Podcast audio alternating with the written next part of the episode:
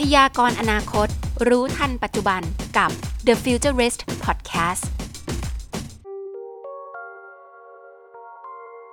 สวัสดีค่ะ ขอต้อนรับเข้าสู่ Futurist นะคะ อีกหนึ่ง EP ที่จะพาคนทยานนะคะ ไปสู่โลกของ Futurist ใครที่เป็นนักอนาคตศาสตร์เราจะจับมาให้ คุณได้เรียนรู้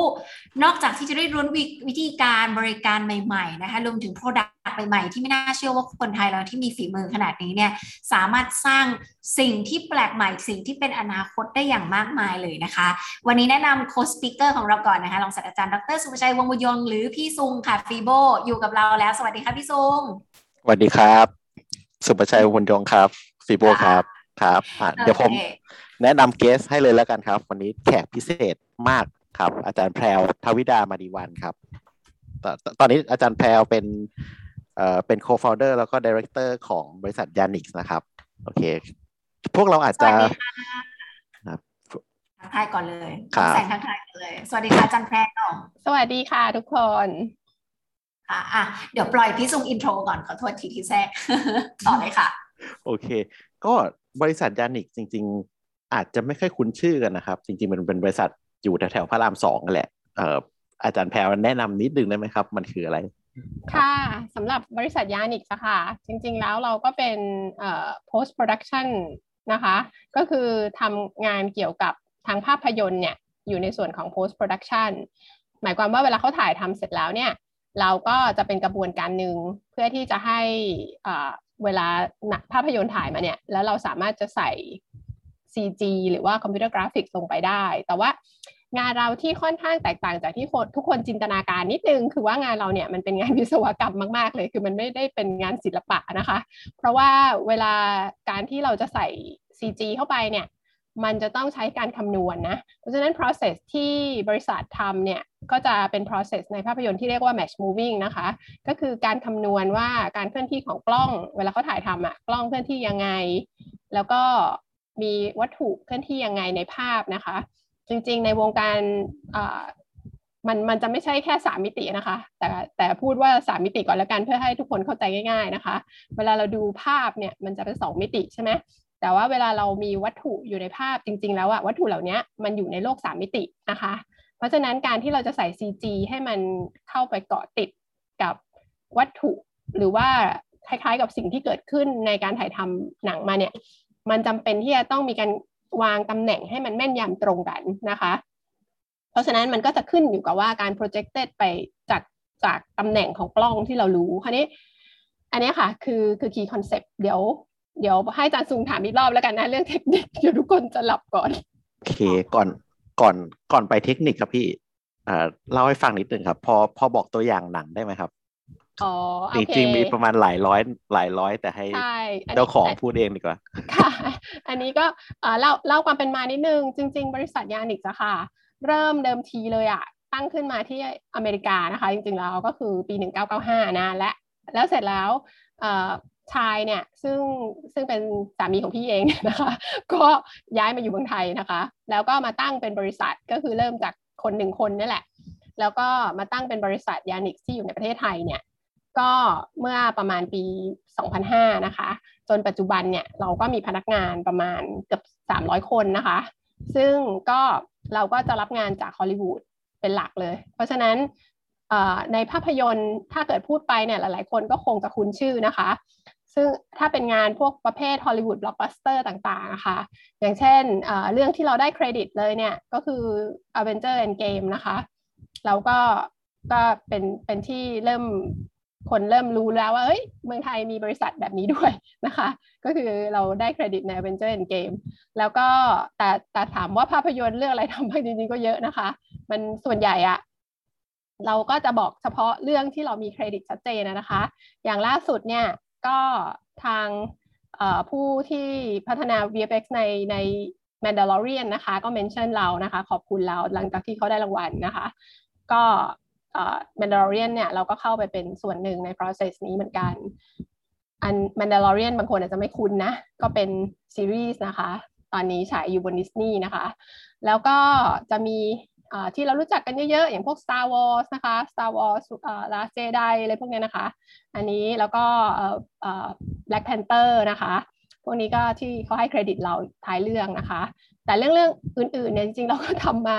หลาย ในในหลายซีรีส์นะคะ ไม่ว่าจะเป็น Spider-Man นะคะ หรือว่า Pirate of the Caribbean พวกนี้นะคะ อันนี้เราก็ทำมาหลายภาคมากนะคะ ก็ส่วนใหญ่ก็จะเป็นหนังที่พูดง่ายๆ คือถ้าในวงการเนี่ย ถ้ามีการใส่เอฟเฟกเยอะๆ เป็นหนังที่เราแบบเป็นฮอลลีวูดบล็อกบัสเตอร์เนี่ย ก็จำนวนมากเหมือนกันนะคะ ที่เราผ่านกระบวนการของบริษัทเราค่ะ โอ้โหประสบการณ์นี่คือแบบระดับโลกมากเป็น global citizen มาก ๆ เลยอาจารย์แพลวประทับใจมากเพราะว่ารู้จักอาจารย์แพลวซีได้มีโอกาสสัมภาษณ์นี่จะเป็นเรื่องของหุ่นยนต์นะ จากหุ่นยนต์มาสู่โลกของภาพยนตร์นี่มันก็ห่างไกลกันคนละเรื่องเหมือนกันนะคะทำไมแบบมันมันมีสะพานเชื่อมโยงกันมายังไงคะอาจารย์โอ้จริงจริง ๆ มันเหมือนกันมากกว่าที่คิดนะคะ บางคนอาจจะไม่ไม่ค่อยเห็นภาพนะคะ โอเคอยากรู้อยากรู้ น้องซีไม่รู้จำจำภาพอาจารย์อยู่ข้างสนามแข่งได้ไหมคะคืออาจารย์ทำหุ่นยนต์มาเนี่ย ส่วนใหญ่จะแข่งหุ่นยนต์อย่างเช่นฮิวแมนอยนะคะอันนึงที่จำเป็นมาก ๆ เลยก็คือ เราจะต้องมีการรับภาพคือหุ่นยนต์เนี่ย มันจะต้องประมวลผลภาพถูกไหมคะ ต้องดูว่าตรงไหนเป็นลูกบอลตรงไหนเป็นสนามอะไรเงี้ยค่ะ เพราะฉะนั้นเนี่ย concept เนี้ยมันเป็น concept เดียวกันเลยนะ กับการที่ว่าเราเอาภาพที่เราได้มาเวลาเราถ่ายจาก กล้องเนี่ยมันจะเป็น 2 มิติใช่ไหมคะเราเอาภาพวิดีโอที่มันต่อเนื่องมาเนี่ยแล้วก็เอามาคำนวณเพื่อที่จะหาว่าไอ้วัตถุเนี่ยมันอยู่ตรงไหน คือจริงๆ แล้วเริ่มต้นเนี่ยอย่างทำฮิมานอยก็เหมือนกัน เราต้องหาก่อนว่าตัวหุ่นอยู่ตรงไหนในสิ่งแวดล้อม แล้วก็เสร็จแล้วพอเรารู้ตำแหน่งกล้องแล้วเนี่ย เราก็จะเอาการเข้าใจตำแหน่งกล้องเนี้ยไปไปดูได้ว่าเฮ้ยวัตถุเนี่ยมันอยู่ตรงไหนเขาเรียกว่า geometry ที่เป็น 3D เป็นยังไงนะคะ โดยใช้จากหลาย ๆ ภาพนะคะ ซึ่งกระบวนการเนี้ยมันก็คือไม่ได้ต่างกับการทำในหุ่นยนต์เลย เพียงแต่ว่าในภาพยนตร์เนี่ยมันต้องแม่นยำมาก ๆ เพราะว่าถ้าเรานึกภาพว่าถ้าเราดูหนังนะแล้วสมมติว่าวัตถุเนี่ยมันเขาเรียกว่าไม่ติดสมมุติว่าเราเรา render แบบโลโก้ลงบนถ้วยกาแฟเงี้ยแล้วโลโก้กับถ้วยกาแฟมันไม่ไปด้วยกันเนี่ย มันก็จะดูปลอมใช่ไหมคะ เพราะฉะนั้นในภาพยนตร์เนี่ยความแม่นยำของการ tracking เนี่ยมันต้องแม่นมากนะคะ เพราะฉะนั้นมันจะมีพารามิเตอร์เขาเรียกว่า seven parameter นะคะ ก็คือ x y z แล้วก็ roll pitch yaw แล้วก็ zoom นะคะ ในการคำนวณเหล่านี้จริงๆก็คือใช้หลักการของ optimization นะคะ เพื่อที่จะคำนวณมาว่าไอ้ตำแหน่งของสิ่งต่างๆ อยู่ที่ไหน แล้วก็เราก็เอาตรงเนี้ยมา ส่งเป็นเขาเรียกว่า geometry ให้ลูกค้านะคะ ส่งเป็นตำแหน่งกล้องให้ลูกค้า แล้วก็ส่งเป็นเขาเรียกว่า geometry ของโมเดลให้ลูกค้าค่ะ อันนี้เป็นเบื้องต้นนะ แต่ว่าแต่ว่าจริงๆ งาน service ตอนนี้ที่เราค่อนข้างที่จะได้รับมาค่อนข้างมากเนี่ย เราจะเป็นอีกเลเวลหนึ่งเขาเรียกว่า rotomation นะคะ rotomation เนี่ยคือไม่รู้ว่าเราเคยดูเบื้องหลังการถ่ายทำหนังไหมมันจะมีแบบว่า green screen แล้วก็ มีคนที่แบบเคลื่อนที่อยู่หน้าฉากเนี่ยนะแล้วจะมี tracker ติด คราวนี้เทคโนโลยีของบริษัทเราเนี่ยคือเรามีเทคโนโลยีในเลเวลที่ว่าไม่ต้องมี tracker ก็ได้ ก็คือสามารถที่จะแต่งชุดธรรมดาได้แหละ แล้วก็เขาเรียกว่าสมมติว่าอาจจะเป็นฉากต่อสู้หรืออะไรเงี้ยถ้าเราต้องการเปลี่ยนให้เขาเปลี่ยนเสื้อผ้าเขาให้ใส่ชุดที่ต่างออกไปเนี่ยเราสามารถที่จะ track ได้ คราวนี้การ track เนี่ยมันเป็นอีกเลเวลหนึ่งเพราะว่า มันมีการเคลื่อนที่ของตัวละครนะคะ เพราะฉะนั้นเราก็ต้องคล้ายๆกับ track ไอ้มุมการเคลื่อนที่อะของแขนของขาอะไรพวกนี้เราจะเรียก process เนี้ยว่า rotomation ซึ่งใน rotomation เนี่ยในมุมมองของอาจารย์เองเนี่ยมันก็มีความคล้ายคลึงกับเวลาเรามีหุ่นยนต์เหมือนกันนะคะ ว่าเราก็ต้องแบบ rotomate ก็คือบังคับหุ่นยนต์นะคะ ให้มีมุมต่างๆค่ะว้าวมากเพิ่งรู้อันนี้เป็นความรู้ใหม่เสร็จเลยนะ ไม่รู้ว่าคนแบบที่เป็นวิศวกรอาจจะแบบทราบกันอยู่แล้วนะในในในเชิงของความเชื่อมโยงตรงนี้ว่า ซอฟต์แวร์มีการใช้โปรแกรมอยู่ค่อนข้างเยอะที่ป่านป่านนี้ในการทำเรื่องกราฟิกนี้มันไม่ได้ปั้น frame ต่อ frame แต่มันมี detail ระหว่างการถ่ายทำไปถึง post production หนักหนาขนาดนี้เลยต่แล้วเป็นการอัปเดตแวดวงแบบ post production มาก ๆ เลยค่ะจันแพลว ยังมีเรื่องอื่นๆที่เป็นเรื่องใหม่ที่ปัจจุบันนี้นอกจาก match moving ที่จันแพลวนำเสนอไปแล้ว มีอะไรที่เขากำลังพูดกันอยู่ในระดับสากลบ้างไหมคะว่าเป็น new technology ของของกราฟิกกับ post production ค่ะอ๋อจริง ๆ แล้วมันมีเอ่อจริง ๆ เป็นที่นิยมกันในวงการมาก ๆ ตอนนี้นะคะ หลังจากโควิดนะก็คือเป็นเรื่องของ virtual production นะ ก็คือการที่เราสามารถที่จะถ่ายทำเนี่ยในสถานที่ที่ไม่ใช่สถานที่จริงได้เพ ราะว่าเราสามารถ projected แบบไอตัวซีนอะอยู่ข้างหลังนักแสดงได้ แต่คราวนี้มันก็จะมาสัมพันธ์กับงานที่บริษัทเราทำตรงที่ว่าเราสามารถทำ set extension ให้ได้นะคะ สมมติว่าลูกค้าต้องการคือถ่ายทำอาจจะอยู่ในห้องเล็ก ๆ เนี่ย แล้วต้องการเขาเรียกว่า ไอตัวฉากหลังอะให้มันออกไปแบบเห็นภาพกว้างไกลอะไรเงี้ยนะคะ มันก็จะมีเทคนิคประเภท set extension เข้ามาเสริมนะคะ พวกนี้เราก็ต้องคำนวณ ตำแหน่งของสิ่งต่างๆ เพื่อให้มันแมชกัน แล้วก็เป็นพวก lighting นะ มันต้องปรับให้มันเหมือนกันนะคะ แล้วจริงๆที่บริษัทก็เริ่มขยายงานไปทาง VFX หลายเรื่องนะคะ ก็จะมีทั้งเรื่องของการเพ้นคือแบบเอาของวัตถุเนี่ย บางทีก็ต้องเอาออกมาจากสมมติว่าเราถ่ายทำเนี่ยรถหน้าตาแบบนี้แต่เราต้องการให้มันหน้าตาเปลี่ยนไป เขาก็ต้องมีการเพ้นออกมานะคะ หรือว่าเราไม่ชอบสายไฟที่อยู่ระยงระยางในภาพอะไรเงี้ยนะคะ เราก็จะมีเทคโนโลยีประเภทว่าจะ remove ไอ้พวก object อย่างนี้ออกไปได้ยังไงจากภาพ แล้วก็ artifact ต่างๆ ของการถ่ายทำนะคะ นอกจากนั้นอะมันก็จะมีเทคโนโลยีใหม่ๆ หลายตัวเลยนะ ที่ที่จริงๆแล้วตอนนี้ก็ในวงการก็ใช้กันอยู่ทั้งเรื่อง de aging อันนี้อันนี้ไม่รู้เคยนึกภาพบอกไหมคะว่า de aging เป็นไง น้องซีนึกออกไหมยังไม่เคยรู้จักเลยค่ะอะก็คือเราสามารถถ่ายทำไปเนี่ย เราสามารถเปลี่ยนอายุให้กับดาราได้นะ เพราะฉะนั้นอย่างอย่างในเปลี่ยนอายุดาราได้เหรอคะ ใช่ใช่เราสามารถ track เขาเรียกว่าการเคลื่อนที่ของหน้าค่ะลดลดริ้วรอยอะไรอย่างนี้ใช่ไหมครับ ใช่ค่ะใช่ค่ะ ก็คือเราสามารถเปลี่ยน geometry หน้ายังได้เลยค่ะ สมมติว่าเราถ่ายทำคนปกติเนี่ย แต่เราต้องการให้เขาเป็นแบบคล้าย ๆ กับตัวเอเลี่ยนอะไรบางอย่างอะ่ะเราสามารถที่จะเปลี่ยนไอตัวหน้าเขาเรียกว่าเหมือน มันอ่ามันก็จะเริ่มจาก process ที่ทำ face tracking นะคะ มันจะเป็น deformation track ก็คือหมายความว่าเราจะต้อง track ใบหน้าใบหน้าของของนักแสดงอะคะ่ะ เพื่อที่จะดูว่าการแสดงอารมณ์ต่างๆ เป็นยังไงด้วยนะ เสร็จแล้วเราก็จะเอาตรงเนี้ยไปแมปเข้ากับโมเดลนะคะ เพราะฉะนั้นเราสามารถจะเปลี่ยนอายุของนักแสดง หรือว่าจะเพิ่มสิ่งต่างๆ บนใบหน้าเขาได้นะคะ ก็คือพวกนี้เราจะต้อง track ให้แม่นยำมาก ก็อย่างที่บอกค่ะ สุดท้ายแล้วบริษัทเราอะเป็น engineering service นะคะ ก็คือเราอะทำงานในด้านการ track เพราะฉะนั้นการที่เขาจะไปใส่เอฟเฟกแบบมีความสวยงามทางด้านศิลปะยังไงเนี่ย ส่วนใหญ่จะเป็นลูกค้าของเรา แต่ว่าเราอะจะทำในเรื่องของการหาตำแหน่งที่แม่นยำให้เขา ไม่ว่าจะเป็นของที่เป็น rigid object คือของแข็ง หรือของที่อ่อนนุ่ม อย่างเช่นใบหน้าคน หรือว่า อวัยวะ อย่างเช่นมือนะคะ ผิวมืออย่างเงี้ย สมมุติว่าถ้าต้องการที่จะใส่คล้ายๆกับรอยสักหรืออะไรแบบเนี้ยเราก็สามารถที่จะใส่ลงไปโดยที่เราต้อง track ด้วยว่าเวลาเขาเคลื่อนไหวมือเนี่ยมันจะมีการยืดหดของผิวหนังใช่ไหมคะเพราะฉะนั้นพวกนี้ก็จะเป็นเรื่องของ deformation อันนี้ก็ก็เป็นเป็นแบบรายละเอียดนะคะ ที่ไอพวกเอฟเฟกปัจจุบันเนี่ย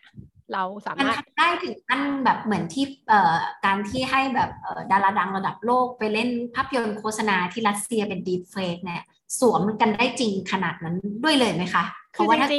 ถึงแทร็กได้แล้วก็น่าจะได้เนาะจริง ๆ แล้วอะค่ะดีเฟกอะมันก็เป็นเป็นเทคโนโลยีตัวหนึ่งแต่ว่า deepfake เองอะจะเป็น base ที่เป็น neural network นะคะ เพราะฉะนั้นมันก็เลยจะได้คุณภาพเขาเรียกว่ามี limit อยู่พอสมควร คือถ้าเราเล่น deepfake เนี่ยมันก็จะเห็นว่า เออมันก็ค่อนข้างสนุกสนุกอะคล้ายของจริง แต่ว่าคุณภาพของไอตัวเขาเรียกว่าการเคลื่อนไหวอะค่ะ มันจะไม่ได้ติดร้อยเปอร์เซ็นเหมือนกับเวลาเราดูหนังอะค่ะเพราะฉะนั้นเวลาอย่างบริษัทอาจารย์เนี่ยก็จะต้องทำคุณภาพที่มันเหนือกว่านั้นเยอะอะค่ะ เพื่อที่จะทำให้คนดูอะไม่ไม่รู้เลยอะว่าอันเนี้ย คือไม่ใช่ไม่ใช่ภาพจริงนะคะ เป็นเพราะฉะนั้นเราเราก็ต้องทำคุณภาพที่ที่เหนือกว่า deepfake ซึ่งมันเป็น challenge พอสมควรนะคะ เพราะว่าในบริษัทเองเนี่ย เรา develop ซอฟต์แวร์ต่างๆ เองทั้งหมดนะคะ เพราะฉะนั้นเราเองเนี่ย เราต้องทำทั้งในเรื่องของงานวิจัยที่เป็นเกี่ยวกับ computer vision ต่างๆ แล้วก็ไม่รู้ว่าน้องซีอย่างอย่างอยู่ในวงการนี้รู้จักเรื่อง lens distor- lens distortion ไหมคะอ่าพอรู้จักค่ะเออค่ะ มันก็จะมีแบบนี้ค่ะ เวลาถ่าย เราก็ต้อง reconstruct มาเพราะว่าเพราะว่าเลนส์แต่ละตัวมันก็ไม่เหมือนกันนะคะเพราะฉะนั้นเราก็ต้องแบบ solve เพื่อที่จะหาค่าของ lens distortion ไป compensate ดังนั้นภาพที่เราได้อะมันจะต้องเกาะติดในระดับประมาณ quarter pixel อะค่ะ เพราะฉะนั้นในภาพยนตร์ปัจจุบันเนี่ยถ่ายทำกันเนี่ยประมาณอาจจะเป็น 4K นะคะ มันก็ทำให้ความละเอียดของการ หาตำแหน่งอะมี requirement ที่สูงมากอะค่ะ ที่เราต้องใช้เทคโนโลยีทั้งเรื่องของแบบการตั้งเขาเรียกว่าค่า optimization parameter ต่างๆ ให้มันให้มันฉลาดมากพอ เพราะว่าไม่งั้นเนี่ย คนก็จะเหมือนกับ quality คือตอนนี้มันมี challenge เพราะว่าถ้าเกิดทำไม่ดีพออะคนจะเหมือนเราเวลาเราเล่นใน VR ในเกมอะค่ะ คือเกมเดี๋ยวนี้มันเก่งนะคะ แต่ว่าเวลาเราทำหนังอะมันจะต้องให้ความรู้สึกสมจริงไปกว่าเกมอีกอะ นึกภาพออกไหมคะ เวลาเราดูแบบเขาเรนเดอร์ในเกมอะเรายังยังมีความรู้สึกอยู่ว่ามันปลอม นิดๆทั้งที่มันค่อนข้างดีมากแล้วนะแต่แต่ว่าพอมันเป็นภาพยนตร์ปุ๊บอะมันจะต้องได้เลเวลที่สูงกว่านั้นไงก็เลยทำให้เป็น challenge มาก ๆ เลยที่เราต้องแบบทำงานที่มีคุณภาพให้ได้ detail จนมากจนคนแบบไม่รู้อะว่าอันเนี้ยมันเป็น CG อืม โอ้ยสุดยอดอยากไปเยือนแบบว่าที่ทำงาน Yannix เลยค่ะ ได้ค่ะ เชิญได้ตื่นเต้นค่ะมากค่ะค่ะแล้วเราคืออนาคตมันจะเป็นยังไงต่อไปคะ มันจะเข้าสู่โลกของการ combine กับ Metaverse อะไรอย่างนี้ มันเกี่ยวไหมคะ ในการจาก VFX สิ่งเหล่านี้ไปสู่โลกของที่เขาว่ากันว่ามันจะโลกอินเทอร์เน็ตจะเปลี่ยนแปลงไป จริง ๆ อาจารย์ก็มองว่ามันเป็น business opportunity นะคะ เพราะว่าถ้าเรามีความสามารถในการเขาเรียกว่า track ตำแหน่งของสิ่งต่างๆ ในโลกอะค่ะในโลกสามมิติอะเราสามารถที่จะสร้างโมเดลของสิ่งแวดล้อม เพราะฉะนั้นถ้าเกิดในอนาคตเนี่ยมี Metaverse จริง ๆ แล้วเราจะต้องแบบสร้างโมเดลของแบบสถานที่อะไรเฉพาะอะไรพวกนี้เราสามารถใช้เทคโนโลยี tracking ที่เรามีได้นะคะ แล้วก็จริง ๆ แล้วมันก็มันก็มองเป็น business opportunity ในอนาคตนะคะ เพราะว่าพอเราพอเราอยู่ใน Metaverse เนี่ย มันมันก็มี concept ที่ต่างไปนะ เพราะมันจะเป็นโมเดลที่ถูกสร้างขึ้นเป็น CG ทั้งหมดไง แต่ว่าตอนนี้ความแข็งแรงของธุรกิจหลักของ Yanix เนี่ย คือการที่เราสามารถ track สิ่งที่เกิดขึ้นใน live action วิดีโอได้แม่นยำนะคะ เพราะฉะนั้นถ้าโลกนี้ในอนาคตเป็น Metaverse จริง ๆ เราก็คงต้องปรับ strategy อะไรเหมือนกันนะคะ แต่ว่าตรงนี้ก็คือคิดว่า มันก็มีข้อเป็น opportunity ที่ดีเพราะว่าเนื่องจากซอฟต์แวร์ที่เราพัฒนาเนี่ย บริษัทอาจารย์เนี่ยจริงๆแล้วก็คือมีคนไทยเกือบทั้งหมดนะคะ ประมาณแบบในในประมาณเกือบ300 คนนี่มีคนที่ไม่ใช่เป็นไทย citizen อยู่แค่คนเดียวมั้งรู้สึก เพราะฉะนั้นที่เหลือก็เป็นโปรแกรมเมอร์คนไทย developer คนไทยทั้งนั้นเลยนะคะ เราก็พยายามพัฒนาไอ้ตรงนี้ให้มันให้มันลึกซึ้งอะค่ะ เพราะฉะนั้นเรื่องทางด้าน computer graphics เรื่องของการ render เรื่องของการลึกๆเนี่ยในการแบบรายละเอียดของการ render ให้สมจริงอะเราก็เหมือนกับสะสมความรู้ตรงนี้มาพอสมควร ซึ่งก็เลยคิดว่า เออ ถ้าเรามี base แล้วเราก็ไม่ต้องไปใช้ library ของคนอื่นเนี่ย เรามีทุกอย่าง in-house เนี่ย ในอนาคตการขยายงานไปมันก็เป็นไปได้ค่ะ เริ่มเริ่มเริ่มอยากรู้แล้วครับ พนักงานที่ทำอะครับ เขาต้องมี มี skill อะไรบ้างครับอ่าค่ะ พนักงานจริง ๆ แล้วก็จะมีหลักๆอยู่สองกลุ่มแล้วกันนะคะ ก็คือกลุ่มแรกเนี่ย เราจะเรียกว่าเป็น production operator production operator เนี่ยก็จะเป็นคนที่คอยแบบ คือเราจะมีซอฟต์แวร์ที่เราใช้อยู่ภายในบริษัทเรานะคะ ซึ่งจะทำหน้าที่ในการโซฟให้พวกตำแหน่งต่างๆ เหล่านี้เนี่ยตรงนี้คน operate เนี่ยก็คือจะเป็นคนเขาเรียกว่าตั้งแต่รับภาพเข้ามา จากลูกค้าเนี่ยแล้วก็จะต้องมา setup การ solve ต่างๆนะคะเพื่อที่จะให้ได้มาซึ่งสิ่งที่ลูกค้าต้องการ ไม่ว่าจะเป็น service ประเภทตำแหน่งกล้อง หรือเป็น service ประเภท object ก็คือติดตามวัตถุ หรือว่าอาจจะเป็น service ที่เป็น rotomation หรือว่า facial deformation อะไรเงี้ยเราก็จะต้องทำตามสเปคของลูกค้าก็ part เนี้ย พนักงานส่วนใหญ่ก็จบมาจากหลายสาขานะคะ เพราะว่ายังไงเราก็ต้องมา train ใหม่หมดอยู่ดี แต่ส่วนใหญ่คนที่มาทำงานกับเราอะ่ะก็จะมาจากสายอาจจะเป็นวิทยาศาสตร์ วิศวกรรม แล้วก็มีในกลุ่มของพวก media technology อะไรพวกนี้นะคะ มันติมีเดียอะไรอยู่บ้าง ส่วนอีกอีกกลุ่มหนึ่งก็คือจะเป็น supporting นะคะ ก็คือในฝั่งของ developer นะคะ เราก็จะมีทีม developer ซึ่งก็ develop ทุกอย่างเลยค่ะ ตั้งแต่ซอฟต์แวร์ที่เราใช้กันในบริษัท ก็จะเป็นในเรื่องของลึกๆ ก็จะเป็น computer vision computer graphics แล้วก็ user interface ต่างๆ จนไปถึงจริง ๆ แล้วบริษัทอาจารย์เนี่ยทำซอฟต์แวร์ business เองด้วยนะคะ เพราะฉะนั้นระบบ ERP ระบบเขาเรียกว่า chat application ที่ใช้กันภายในบริษัทเนี่ย เรา customize ให้เข้ากับ process ของธุรกิจเรา เราก็จะมีทีม developer ที่ทำเรื่องพวกนี้เองนะคะ มันทำให้ในมุมนึงเนี่ยก็ก็เป็นเราใช้วิศวกร คือบริษัทเราเป็น base ที่เป็นวิศวกรเยอะมากค่ะ เพราะฉะนั้นเวลาเราประชุมกันเนี่ยเราจะมี Data ที่ค่อนข้าง real-time นะคะ อันนี้ก็เป็นเรื่องที่แบบรู้สึกว่าเออดีจังเลยที่เรา run ด้วยวิศวกรนะคะ เพราะว่าเราสามารถดึงข้อมูลมาทำ Data Analytics ได้แบบ real-time ข้อมูลทางด้าน Finance ข้อมูลทางด้าน projection ต่างๆเนี่ย เราสามารถดึงมาได้หมดเลย แล้วก็ performance ของพนักงงานต่างๆพวกนี้เราเป็นแบบเป็นเป็นตัวเลขอะ based on quantitative ทั้งนั้นเลย ก็เป็นสิ่งที่คิดว่าแบบก็อยากแชร์ให้คนอื่นฟังนะคะ ว่าเป็นบริษัทที่เป็นเป็นแบบคิดแบบวิศวกรแล้วก็วิทยาศาสตร์มาก ๆ ค่ะ อยากเอาสิ่งนี้มาใช้กับบริษัทนักนิเทศศาสตร์แบบซีมมากเลยค่ะอาจารย์แพรวค่ะ บางทีไล่เป็น art อย่างเดียวบางทีมันก็เหนื่อยเหมือนกันนะ เพราะว่ามันจะมีสิ่งใหม่ที่มันเกิดขึ้นจากความคิดคนที่เป็นครีเอทีฟตลอดเวลา แต่ว่าอะไรที่มันเป็น basic เป็น logic แบบนี้ก็ proven เหมือนกันว่าเฮ้ยพิสูจน์ได้นะว่า การที่เราทำงานไปถึงระดับโลกระดับฮอลลีวูดเนี่ย มันก็สามารถที่จะทำงานแบบที่มี logic thinking critical thinking ต่างๆ ได้ได้อย่างมีระเบียบมากๆสงสัยวันหลังต้องให้อาจารย์มาแชร์ในหมวกด้าน HR management ของวงการนี้บ้างแล้วล่ะค่ะ ค่ะ ก็คือจริง ๆ แล้วก็อยากจะแชร์เหมือนกันนะคะ เพราะว่าเพราะว่าสิ่งที่เราแบบเหมือนกับลองลองทำกันมาเนี่ย บางทีมันจะขัดใจคนที่เรียนมา ไม่ว่าจะเป็นบัญชีหรือ HR นะคะ แต่ว่าหลังจากที่เราลองใช้ลอจิกของวิศวกรทำอะแล้วเราก็รู้สึกว่า เออ มันก็ตรงไปตรงมาดีนะ ระบบบัญชีต่างๆ เนี่ย ที่เราระบบ accounting แล้วก็การทำ report อะตอนนี้มันก็เลยอัตโนมัติทั้งหมดนะคะเราก็เราก็สามารถที่จะเหมือนกับลดความผิดพลาดของคนลงไปได้ แล้วหลังจากนั้นพอเป็นเลเวลที่พอเราค่อนข้างมีเสถียรภาพแล้วเนี่ย เราก็เลยสามารถที่จะดึงข้อมูลที่เป็นข้อมูลเชิง Analytics ไปได้อีกนะคะ มันก็ทำให้เราเลือกได้เลยว่าเราอยากดูอะไรแบบแบบเขาเรียกว่าผลประกอบการในมุมไหนอะไรอย่างเงี้ยนะคะ ย้อนหลังไปกี่ปี คือเพราะฉะนั้นเป็นเราบริษัทเราอะเป็นอะไรที่แบบเหมือนเอาวิศวกรมาเป็นนักบัญชีแล้วก็เป็น HR นะคะ เพราะฉะนั้นทุกอย่างมันมี performance metric มากๆ ฟังแล้วอยากร่วมลงทุนมาก ๆ เลยค่ะ แวะมาแวะมาชมก่อนได้ค่ะ ยังไม่เคยไปเหมือนกันครับจริงๆมีร้านอาหารด้วยเราต้องจูงมือกันไปดูสักนิดนึงแล้วล่ะค่ะ เพราะว่าซีคิดว่าเป็นบริษัทระดับชาติของเราเลยนะ ที่สร้างชื่อเสียงให้ประเทศชาติเราได้จริง ๆ อย่างแน่นอนสำหรับยานิกส์นะ จริง ๆ แล้ว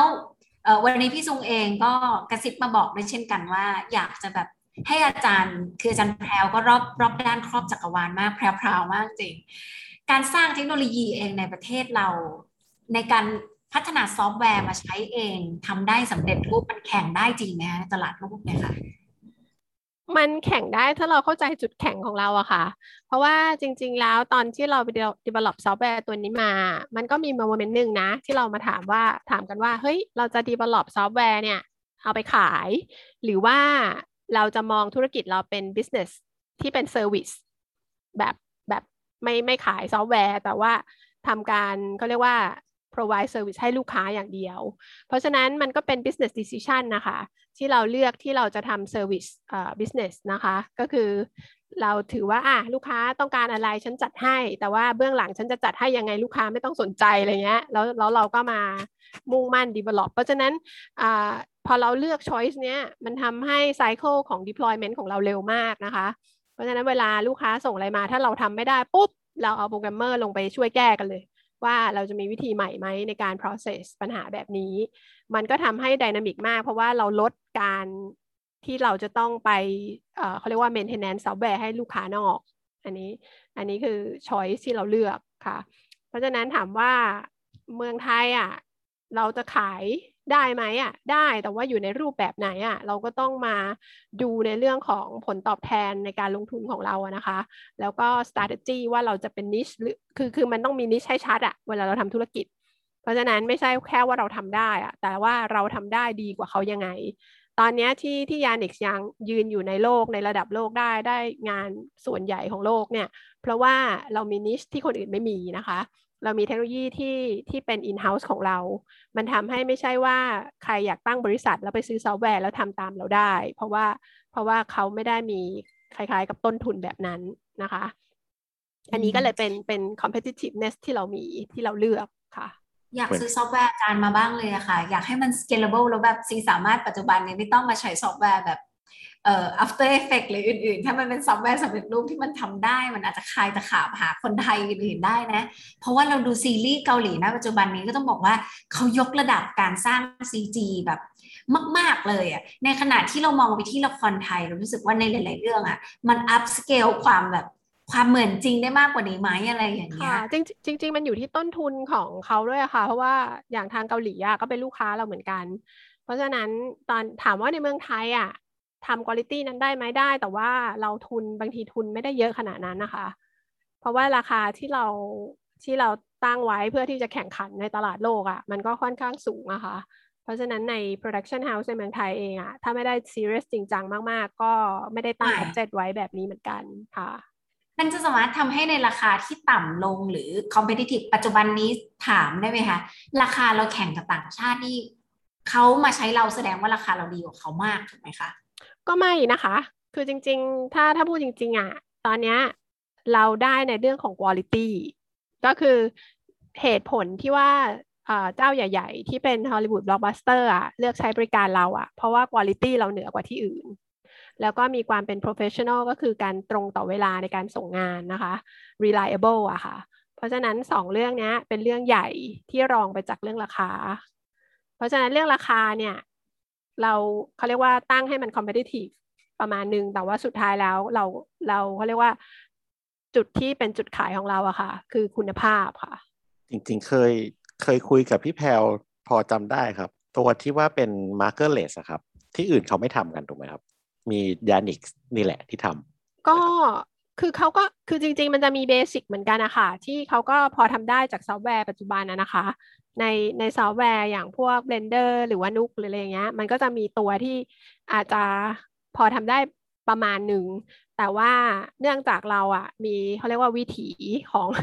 ลึกๆอะวิธีการแก้ปัญหาของเราที่ต่างกับคนอื่นอะเพราะฉะนั้นมันเลยทำให้เราได้คุณภาพที่ค่อนข้างไทถ้าคำว่าไทในที่นี้ก็คือ tracking ได้แม่นนะคะ เราก็เลยใช้ความ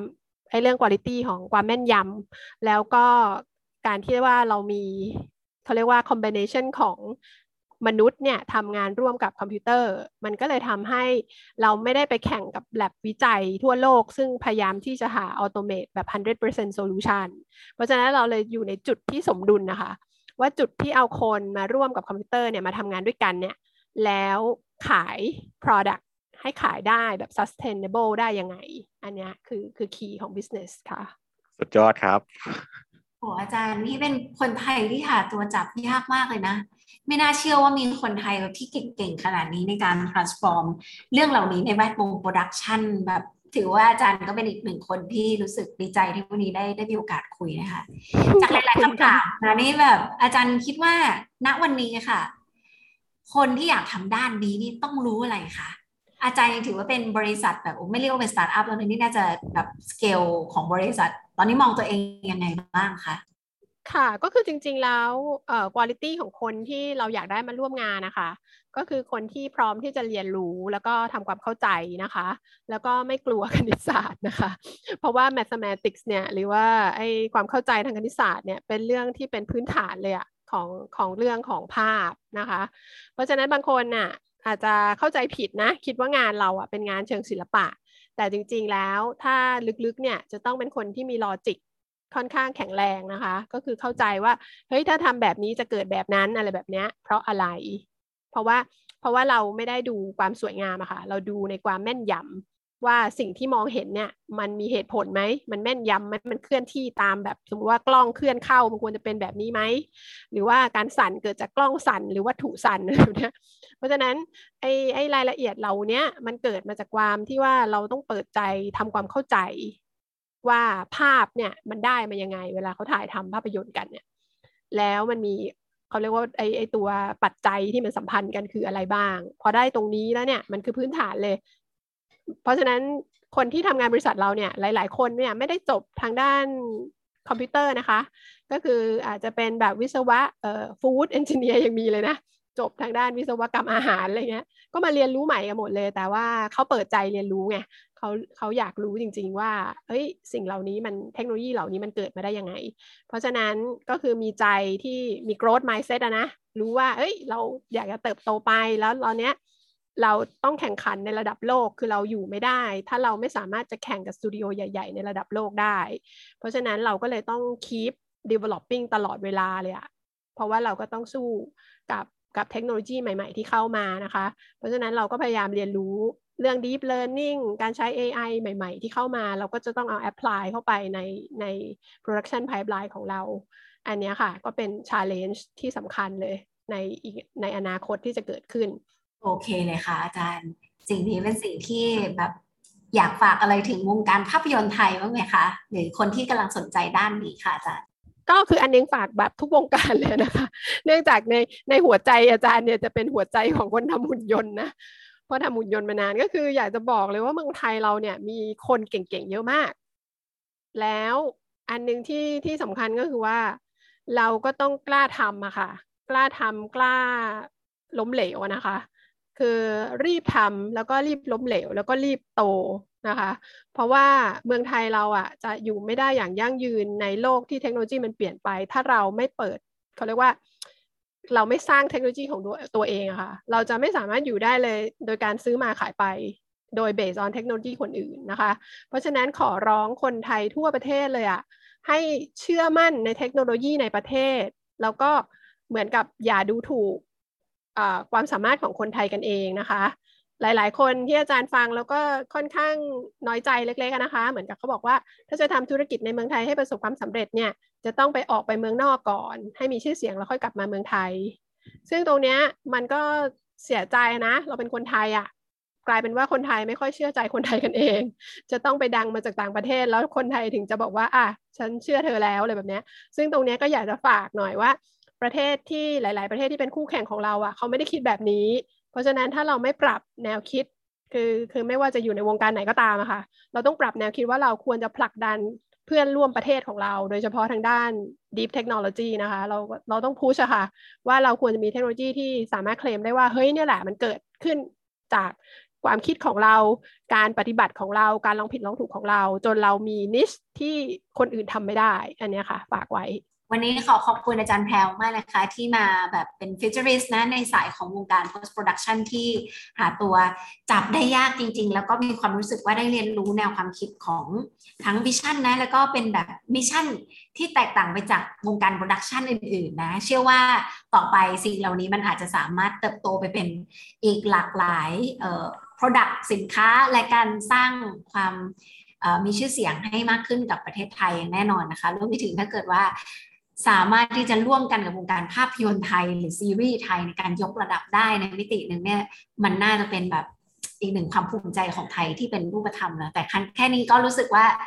ชื่นชมมาก ๆ เลยค่ะอาจารย์ keep up doing great thing แบบนี้นะคะ แล้วเดี๋ยวสิขอเป็นแฟนคลับคนหนึ่งของอาจารย์ต่อไป ขอบคุณค่ะ ค่ะ ขอบพระคุณมาก ๆ เลยค่ะอาจารย์แพรแล้ววันนี้ต้องขอขอบคุณโค้ชสปีกเกอร์ของเราด้วยมีอะไรจะฝากไหมคะพี่ซุงอาจารย์แพรฝากไปหมดแล้วครับ ผมว่าเดี๋ยวเรา เดี๋ยวเราต้องมีสกู๊ปพิเศษไปหาอาจารย์แพรแล้วล่ะครับ ต้องแล้วล่ะ ต้องได้ไปดูแล้วล่ะ สงสัยต้องรีบแบบว่าเอา macbook pro m1 pro ไป m1 max ไปให้อาจารย์ทดสอบแผนสีแล้วดูแล้วกราฟิกอาจารย์น่าจะได้ออกมาแรงๆ จริงๆ ก็ก็เชิญนะคะ ถ้าถ้าอยากจะมาเยี่ยม เพราะว่าจริงๆ ยังมีอีกหลายเรื่องอะค่ะ ที่ไม่ได้พูด แต่ว่า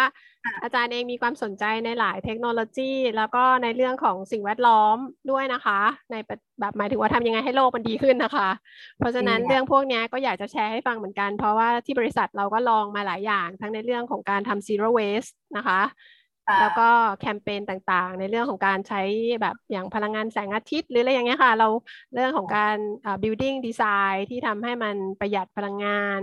อะไรพวกเนี้ยดีค่ะมันมีเรื่องที่อยากจะเล่าให้ฟังเยอะมากเลยค่ะระดับโลกเนี่ยแหละตรงนี้แหละ ขอบคุณมาก ๆ เลยค่ะอาจารย์แพลวเดี๋ยวเราต้องต่อภาคสองกันอย่างแน่นอนเลยนะคะขอบคุณค่ะหมดเวลาลงแล้ว ขอบคุณและก็สวัสดีนะคะขอบคุณขคอบรับคุณค่ะทุกคน ขอบคุณครับสวัสดีครับ พยากรณ์อนาคต รู้ทันปัจจุบันกับ The Futurist Podcast